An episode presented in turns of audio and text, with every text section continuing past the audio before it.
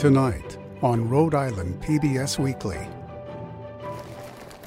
A local guitar maker is reimagining how instruments are made. It's not like um, a hippie solution, you know, it's actually like tangible solutions with actual everyday application now. The Blackstone is our river of life in this area. It meanders past 30 communities for 51 miles. It's a big, beautiful flowing river. But this river has problems.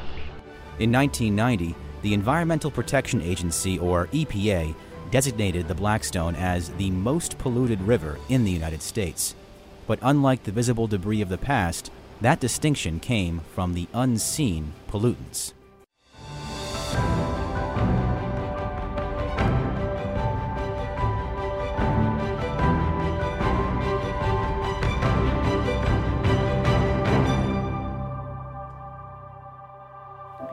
Good evening. Welcome to Rhode Island PBS Weekly. I'm Michelle San Miguel. And I'm Pamela Watts.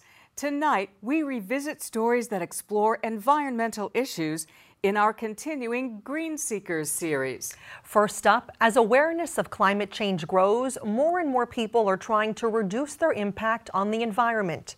Some choose to ride their bicycles or carpool to work. Others get solar panels installed on their roofs.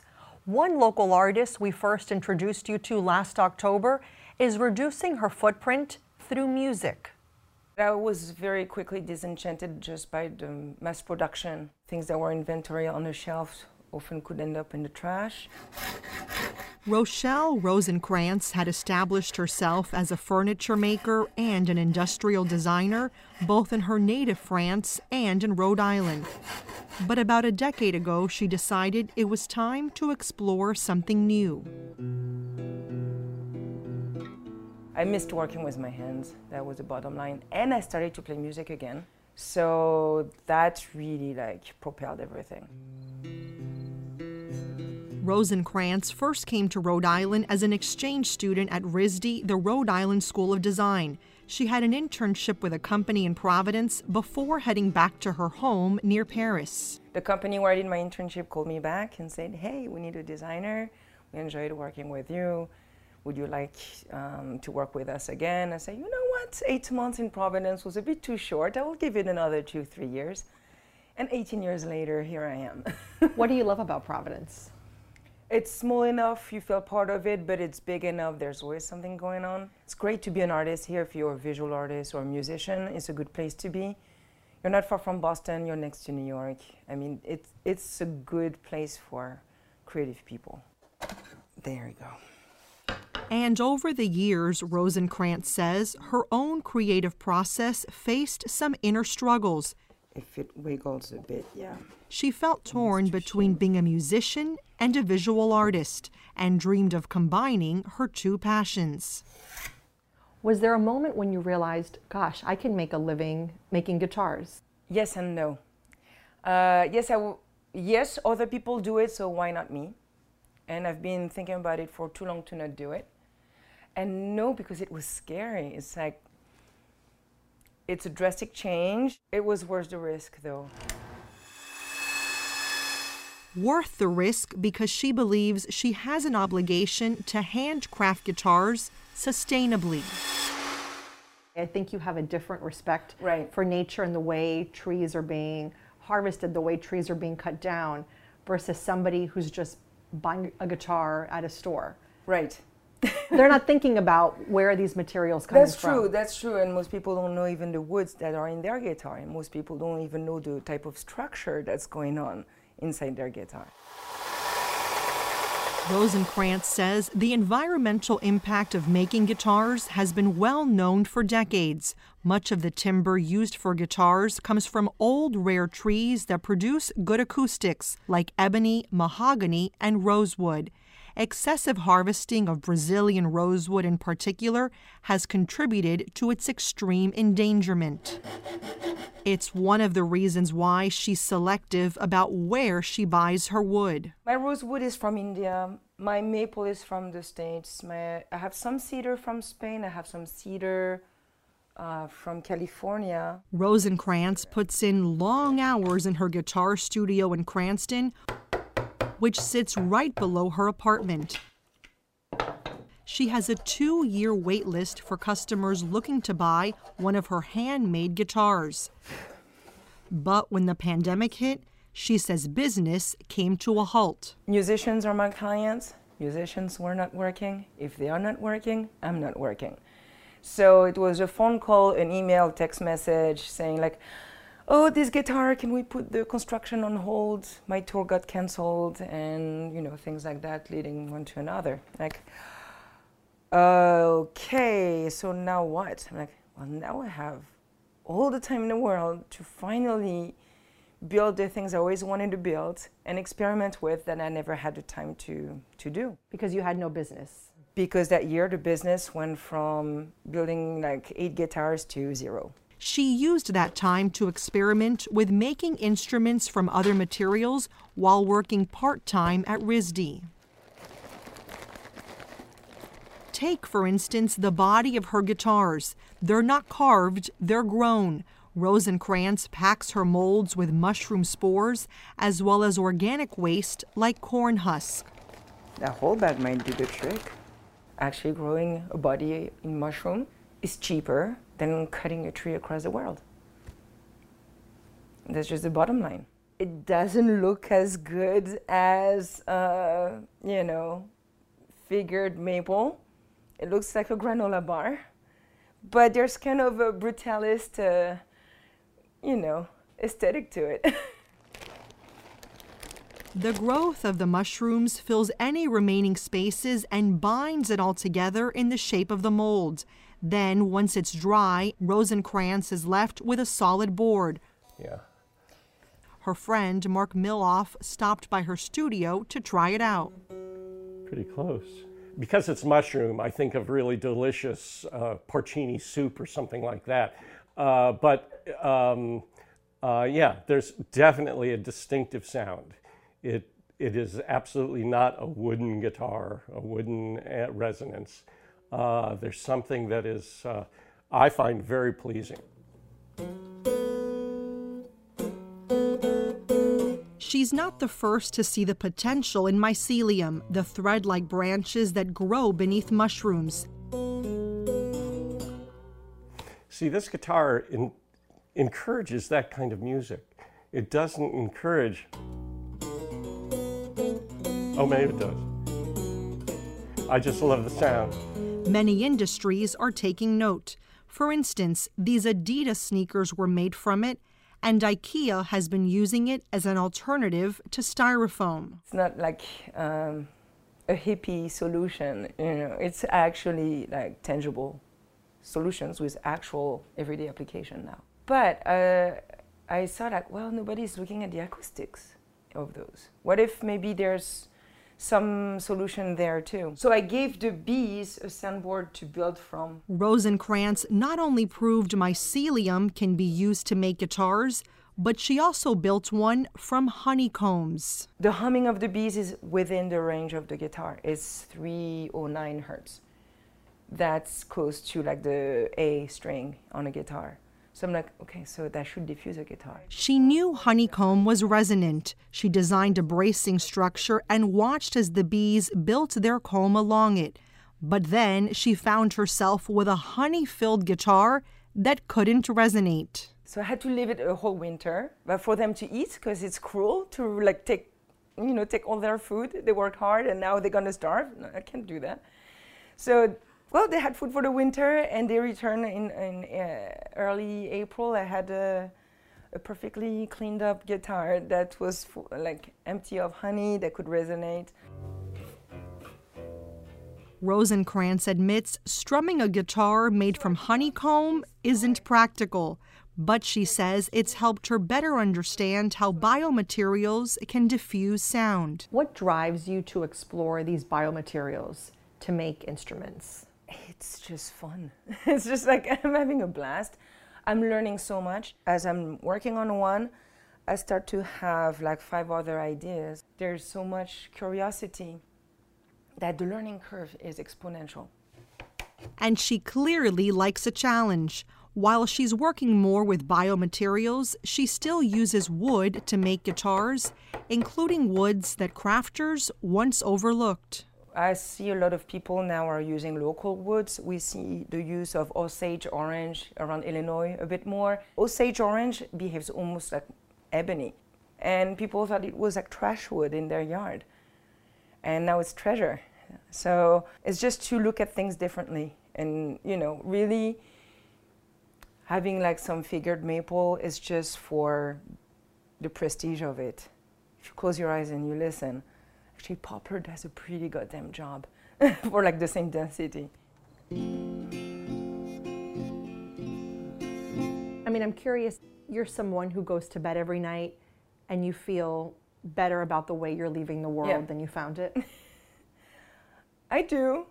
I mean, I'm still worried about the the state of the affair as far as pollution and, and the consequences that we can feel already, just temperature wise. And but I feel better that I'm trying not to contribute to that, and that I educate myself on that, and I can also educate others. Uh, though, so you know, I feel yeah, I feel better than ten years ago. Rosenkrantz continues to experiment with new materials. She's currently making a guitar using basalt fiber. It's a type of volcanic rock with bioplastics made from plants. Next up, a little more than 50 years ago, Rhode Island rallied for an event nicknamed the Woodstock of Environmental Cleanups. Thousands of volunteers gathered to clean up what was then one of the dirtiest rivers in America the Blackstone. Tonight, we take another look at their monumental effort. The whole Blackstone River was referred to as probably the hardest working river in America because it was lined from Worcester to Pawtucket with factories of many different kinds, starting with the Slater Mill in 1793.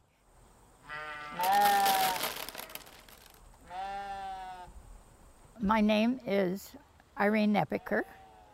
I'm a resident of North Smithfield, Rhode Island, and uh, I and my co leaders took part in Operation ZAP 50 years ago.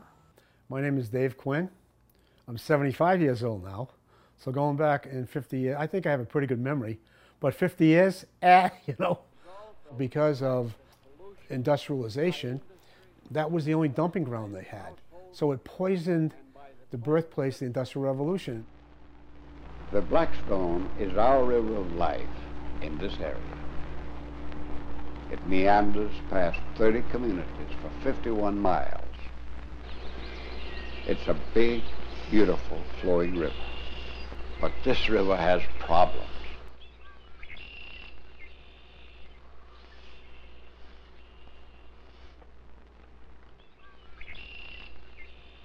river is strewn with debris, thousands and thousands of truckloads of debris in the wetlands and in the floodplains all along its 51 miles. And the question arises as to what we're going to do about these problems.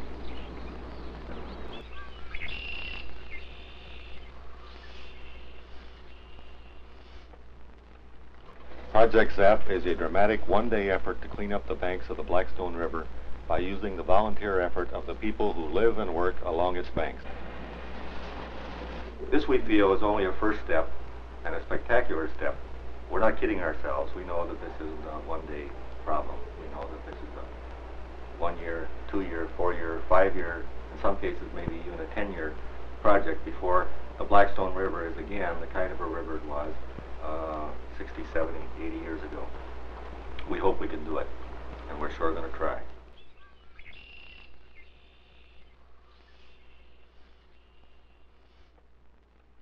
On behalf of the 85 member companies of the Rhode Island Road Builders Association, we're pleased to uh, pledge a support of over 250 pieces of equipment and from 250 to 300 uh, skilled operators. The community response has been very positive. Each community will take full responsibility for all debris in its area. Operation ZAP is ready to go. Broadcasting live at WICE with Bob Hollins here, 2.30, and we're broadcasting from the banks of the Blackstone River in Pawtucket. We'd like you to come on down. So we had been assigned a kind of backwater off the main river to work on there, cleaning the edges of it and so forth. They were rather dark and forbidding and oily. You know, they looked gross. and there were a lot of things kind of protruding from them. You know, it was not a place that you would go unless you had to. I think it's going very well, uh, considering that we have uh, so many volunteers at uh, 11 o'clock. I think we're in very good shape. Uh, there's a lot less confusion than I had really anticipated. At this point, I'm pretty happy. We're all doing a good job, I think. We're trying hard anyway. We have about 15 girls and their children with us. It's a little exhausting, but we just think it, it needs to be done. I worked a lot down that way, and I helped pull stuff out of the water. Like we pulled this great, big, huge, I don't know what it was. It was a piece of a door, like a it was size of a mansion It was door. a door. It was huge. Yeah, it was a door. Would you guys rather been out playing baseball today, or what? I'd rather do this. I'd rather do this. The guy in the middle is me, 50 years ago. Because there were people all over the place. Now I was busy running around, you know, from place to place, but I finally went to where they were dumping all the stuff up in Cumberland. And there were military machines there moving things around. There were tens of thousands of tires that they were moving around people got from the river. There was a helicopter flying overhead up and down the river to check what was going on. It was unbelievable. To me, anyhow, you know. I'd never seen anything like that. It was like, uh, like a little mini invasion of something. The response was overwhelming. More than 10,000 volunteers showed up for work, bringing rakes and shovels. Stretched out over 10 miles of riverbanks, this constituted a virtual army of school kids, housewives, engineers, truck drivers, factory workers, and a multitude of others all working together. This was the time when you had a lot of your uh, folk music and so forth that was leading you to think of your environment. Pete Seeger had been active. So this was a huge draw. He was giving a concert in the evening, and all of those who had participated in the cleanup during the day were invited down to this big field where the auto park is now.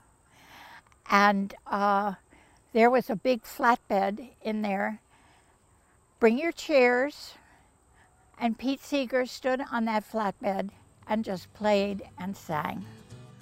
It was absolutely the most wonderful ending for an effort that we had put in to making the world a cleaner, better place.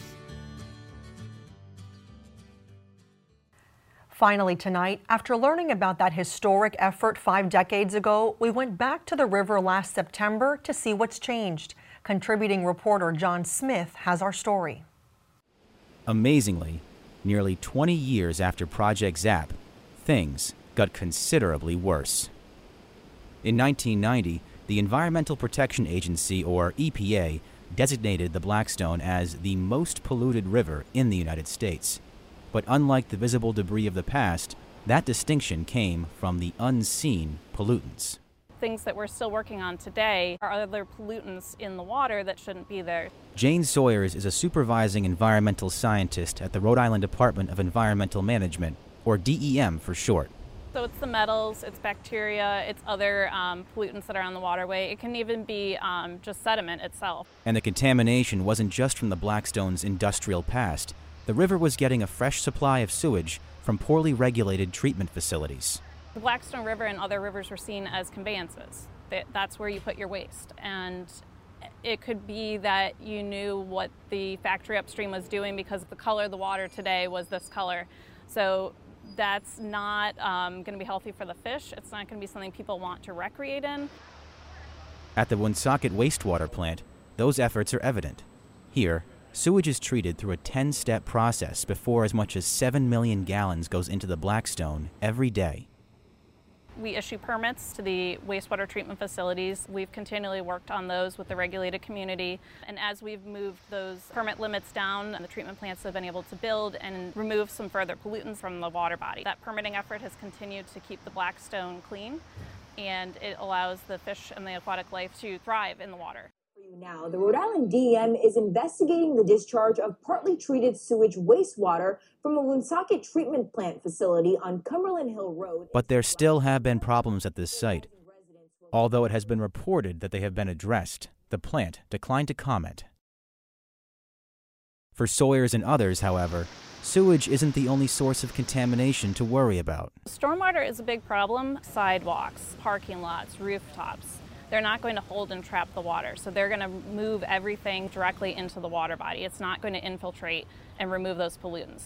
And she says, one of the greatest issues with stormwater comes from our front yards. The same nutrients that we use um, to fertilize our lawns, um, that are in pet waste, human waste, they can feed algae and aquatic plants and they can overgrow and that's not easy to recreate in. It's not easy for the aquatic life to live in, and if that dies off, it can really drop the dissolved oxygen levels. You could have a fish kill, you could have um, other kind of aquatic life not living.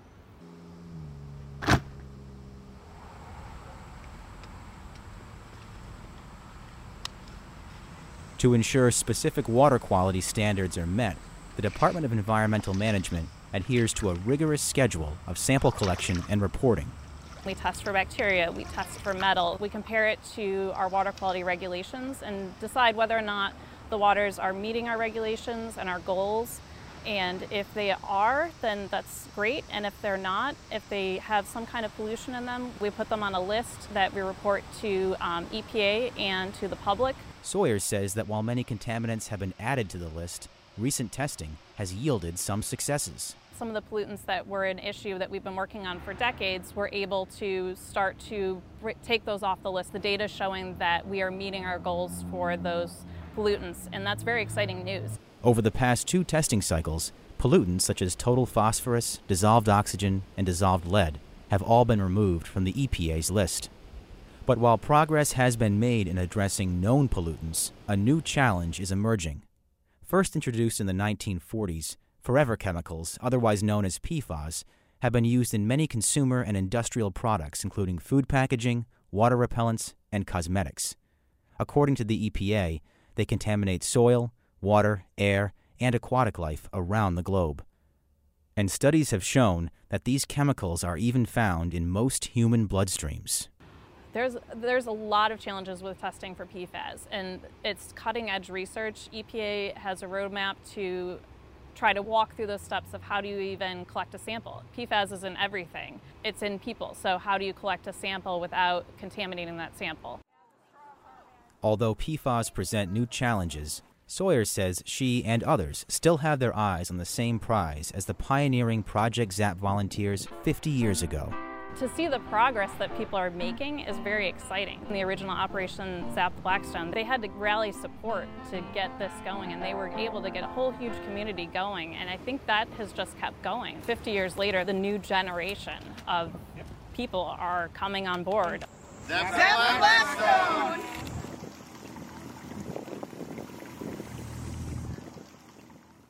That's our broadcast this evening. Thank you for joining us. I'm Michelle San Miguel. And I'm Pamela Watts. We'll be back next week with another edition of Rhode Island PBS Weekly.